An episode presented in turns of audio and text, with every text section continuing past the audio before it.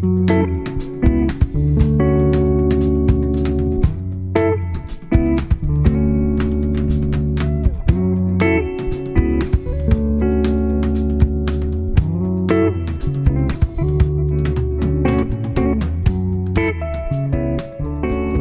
to the MattCast.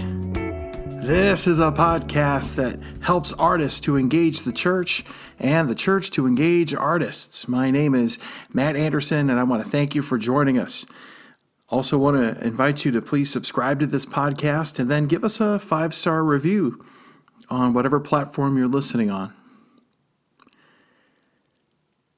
It was about 2 months ago that a young man came up to me after a church service. I had spoken there on a Sunday morning, and then I was in the church lobby at my book table, and a young man approached me to say some encouraging things about what he had heard and experienced that morning.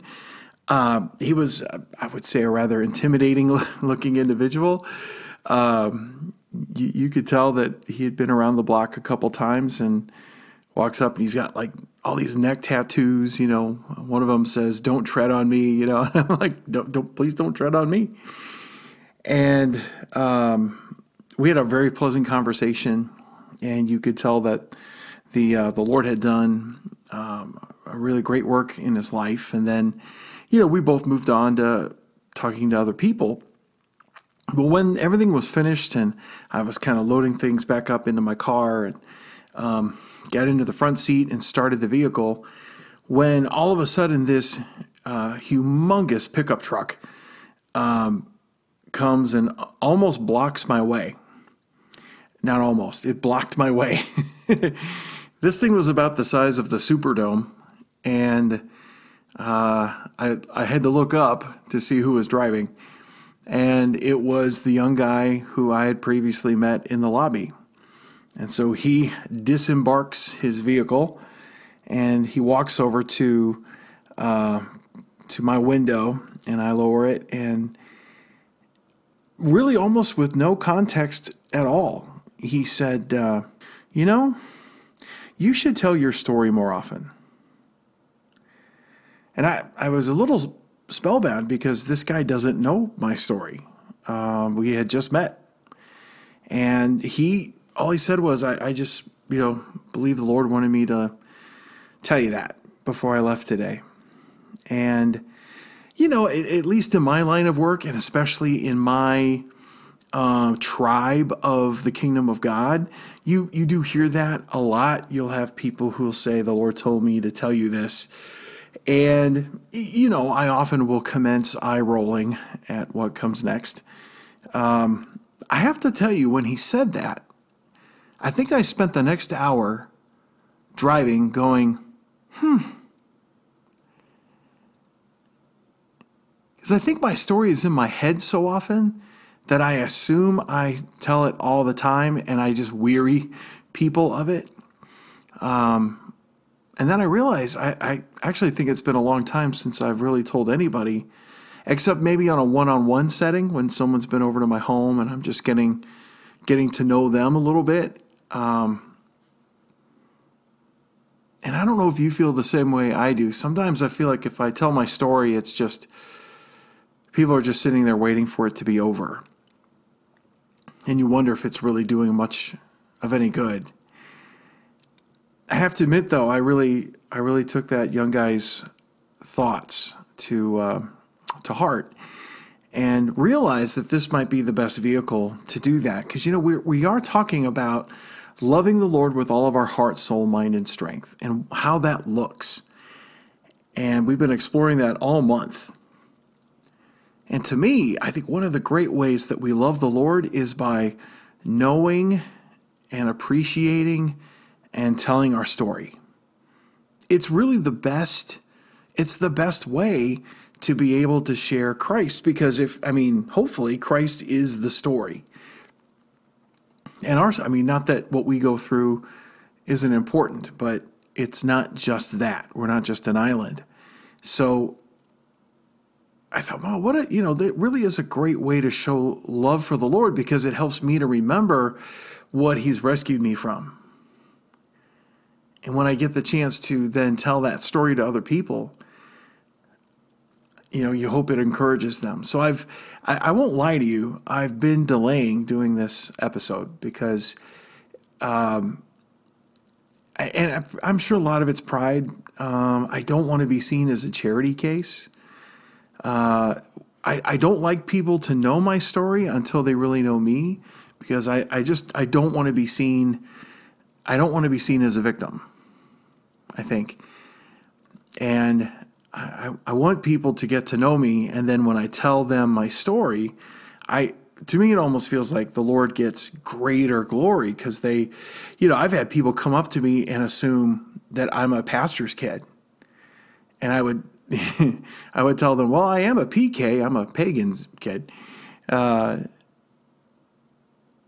so sometimes I think when people do finally hear the actual story, I think it does leave the Lord with greater glory. So I'm not going to do the long saga here, but I'm going to sort of give you the highlights of the story, and then later on when we come back, I want to tie it into obviously the Lord's part in the story.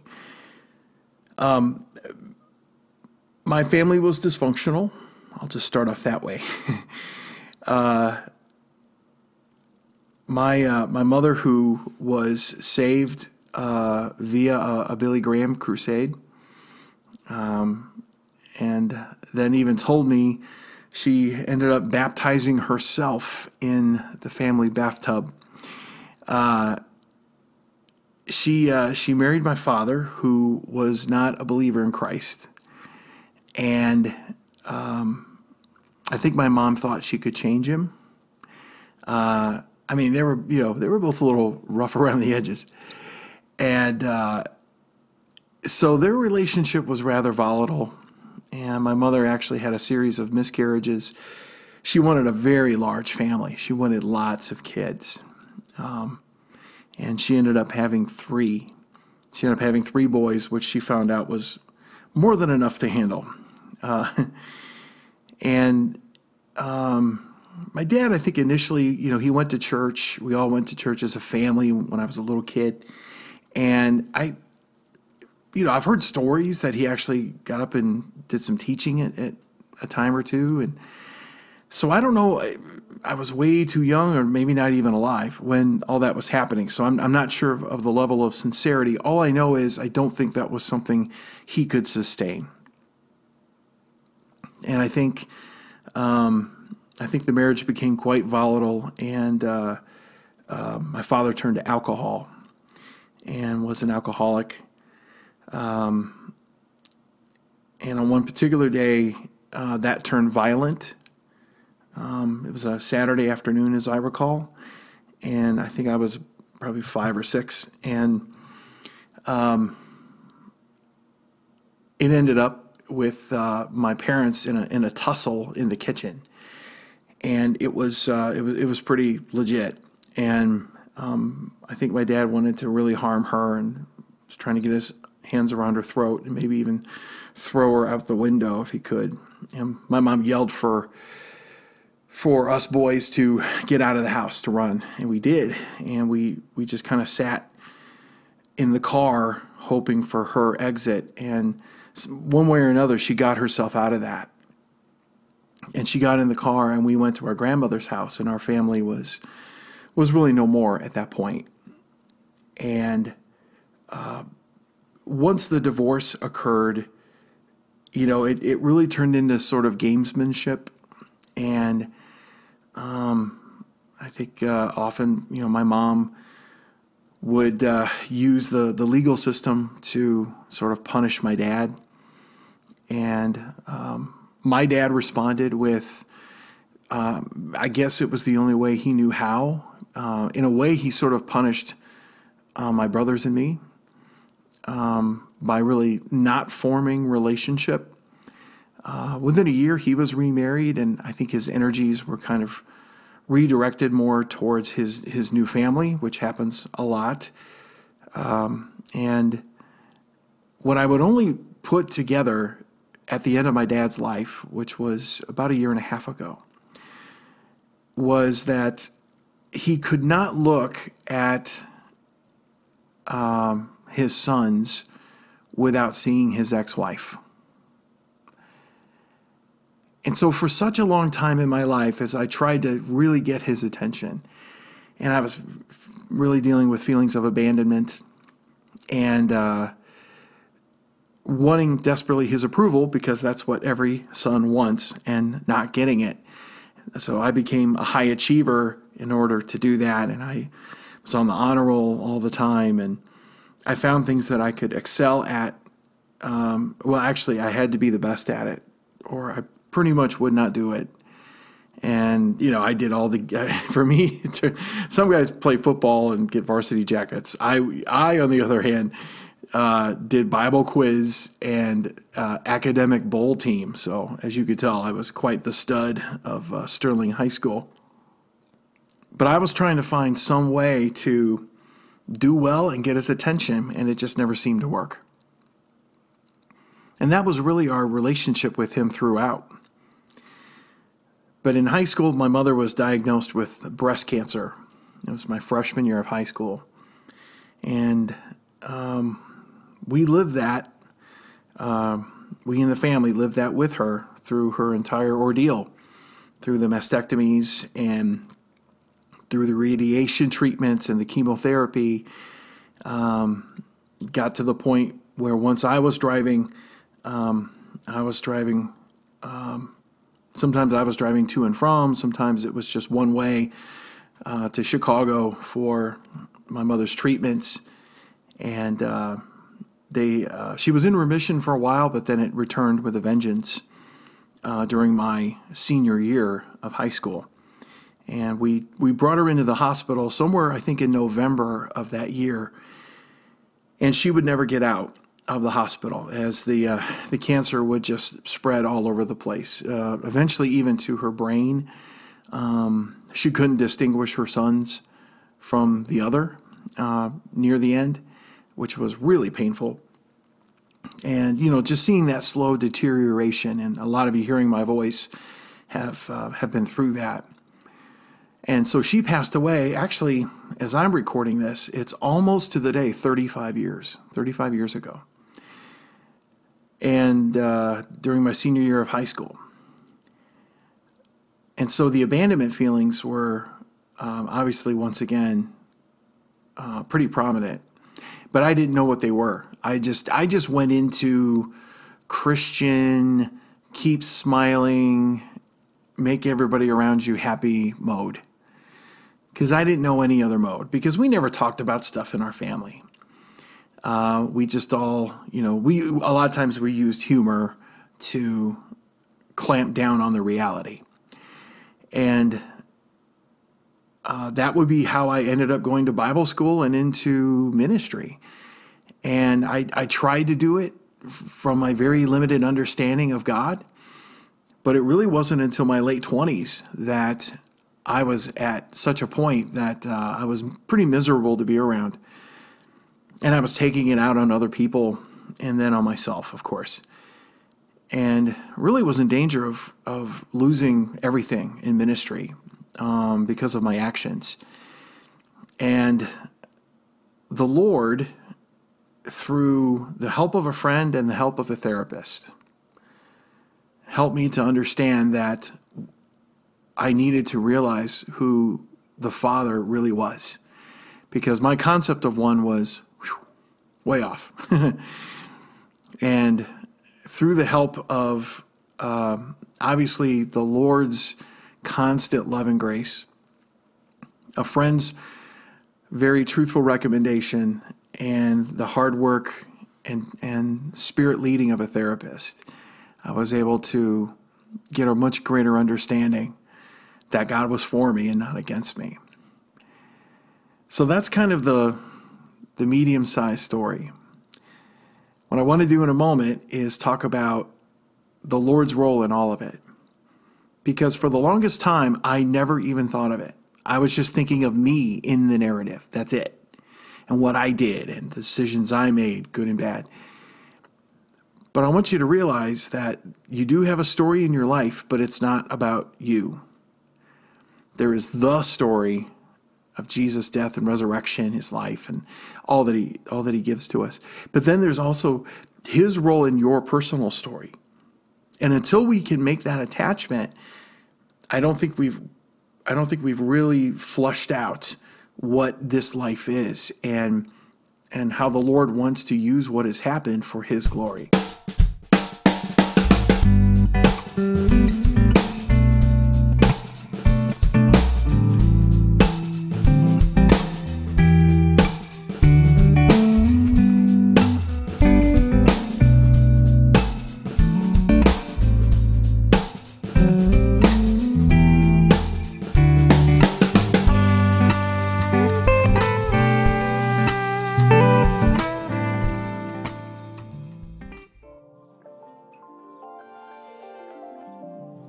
Have you written a book and want it published, but you just can't get past the gatekeepers of the publishing world?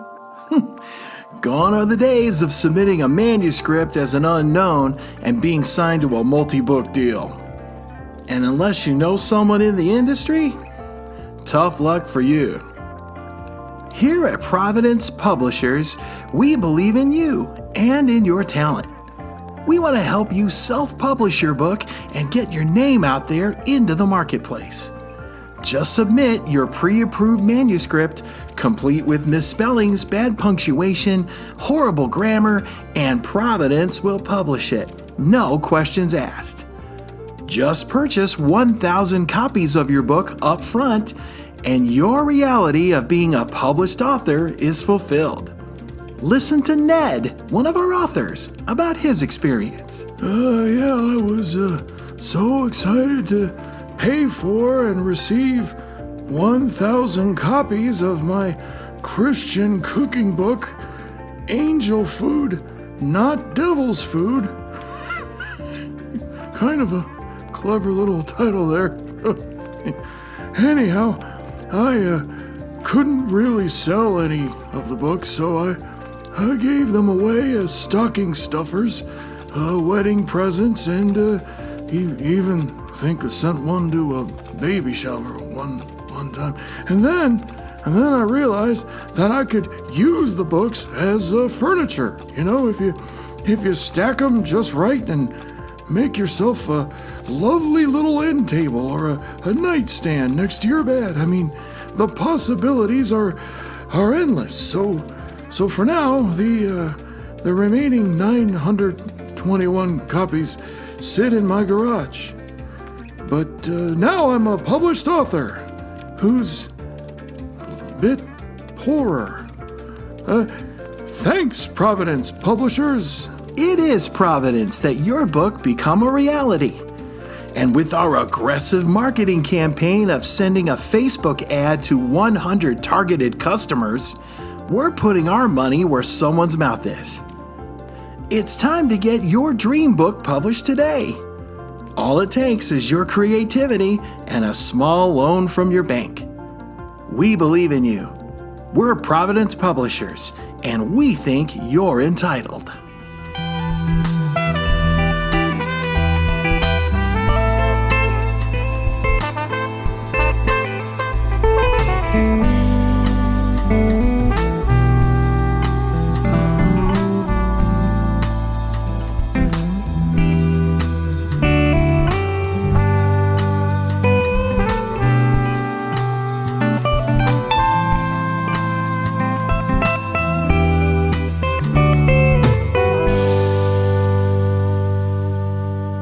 I remember when the Lord, one morning during devotions, dropped a really hard thought on me.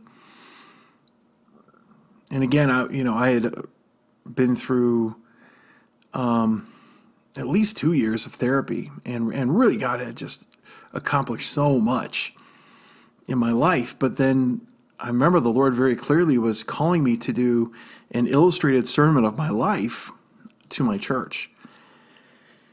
And I immediately refused him because I'm normal. Sorry, I love to say I'm Samuel here. Here am I, Lord, send me. And I just went, nope, that ain't him. And through a lot of tussling, the Lord was able to break through on that. And I was very scared. I was so scared to put my life on display. And it's tough because it's a very heavy-handed sort of a thing. And I don't like manipulation, especially from the pulpit. And I didn't want to be guilty of that. And so I really wrestled with, I don't want this to be about, we feel so sorry for Matt. And I really wanted the Lord's glory. And I wanted people to also take a look at their own lives, at maybe things they haven't talked about, to see if maybe this could be an engine that cranks that up. And the beautiful part of it is what the Lord helped me to do as I was going to illustrate this to my church was that I recognized I needed to have a Jesus figure. And I think I showed 4 different scenes from my life. But what became very clear was that I needed a Jesus character who was visible and who was in the scene. He wasn't, he didn't have any lines, but his presence was there. And I remember when I realized that it wasn't just me showing these scenes, but that I became very clear, I need to show that the Lord was there. Now, what I think ticks off a lot of people when bad things happen to them is they say, where was the Lord? And why didn't he stop it? That can be an almost impossible question sometimes to answer. And I can only answer in relation to my own life. I think it does break the Lord's heart when people who should know better do things that can traumatize, especially a kid. And no, the Lord didn't strike my dad down with thunder that day or lightning. And he didn't, quote unquote, stop him from attacking my mother. He didn't stop the cancer that ravaged her body. Why questions are very rarely helpful, I have found, because then we're getting into a higher pay grade.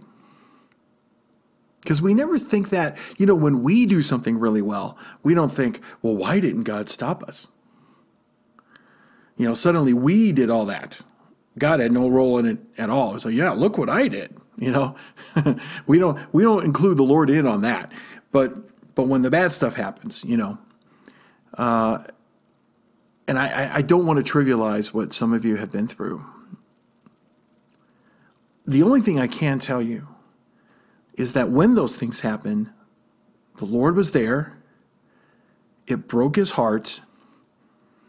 But in his divine wisdom, he already knew how he was going to make a path of healing from it for you and for others. And see, here's the thing. Your story isn't just for you. I think this goes back to why the young man said this to me at the church. Because sometimes I just feel like, enough already. And I think I had to be reminded that my story is for others. Because all I can tell you is the Lord used that occasion of this illustrated sermon to remind me that he was there in those dark moments, that I was never left alone. I wasn't abandoned. The Lord saw it all. He marked it all. He documented it all and already had a purpose, lined up for my life so that years later I could stand in front of a room full of teenagers or I could stand in a sanctuary of Christians and be able to say, yeah, lousy things happen. But in Jesus, nothing is wasted. So even when people think they're wasting our life, God is only going to turn that around so much more. You know, much like Joseph, when he said what the devil meant for evil or the enemy meant for evil, God meant for good. And so, yeah, man sometimes will do his absolute worst.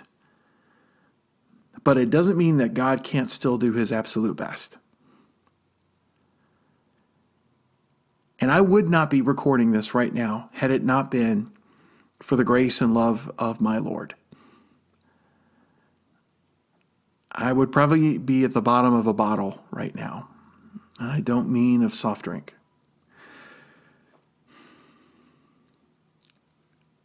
He found a way not only to help me to see that he was involved from the very beginning,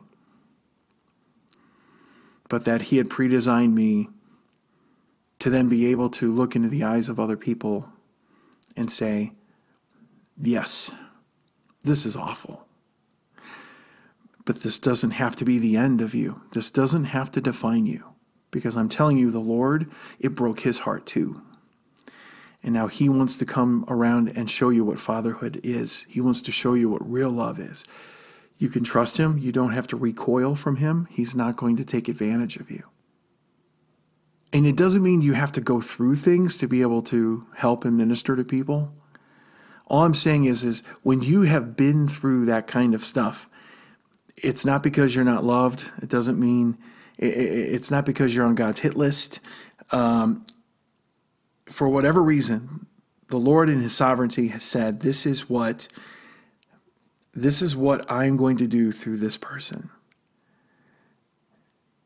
And even when man does stupid things, the Lord shows that where sin abounds, grace much more abounds. Your story means something. And if you want to deepen your love for Christ, I want you to recapture your story, but not just being able to say it in a secular way of, I want my voice to be heard, but to be able to weave in the love and story of Jesus Christ into your life and his presence, even in the worst moments, and how the Lord has manufactured through your life. Now you can be an agent of healing and help to other people who have gone through circumstances of their own. Nothing is wasted. Understand your story, even through your mistakes, by the way, even through your blunders, you can show that just like other great people in the Bible, the Lord didn't say, all right, that's too much. And the Lord recaptured and the Lord redeemed. And he said, look, I will restore. I'm not done with you.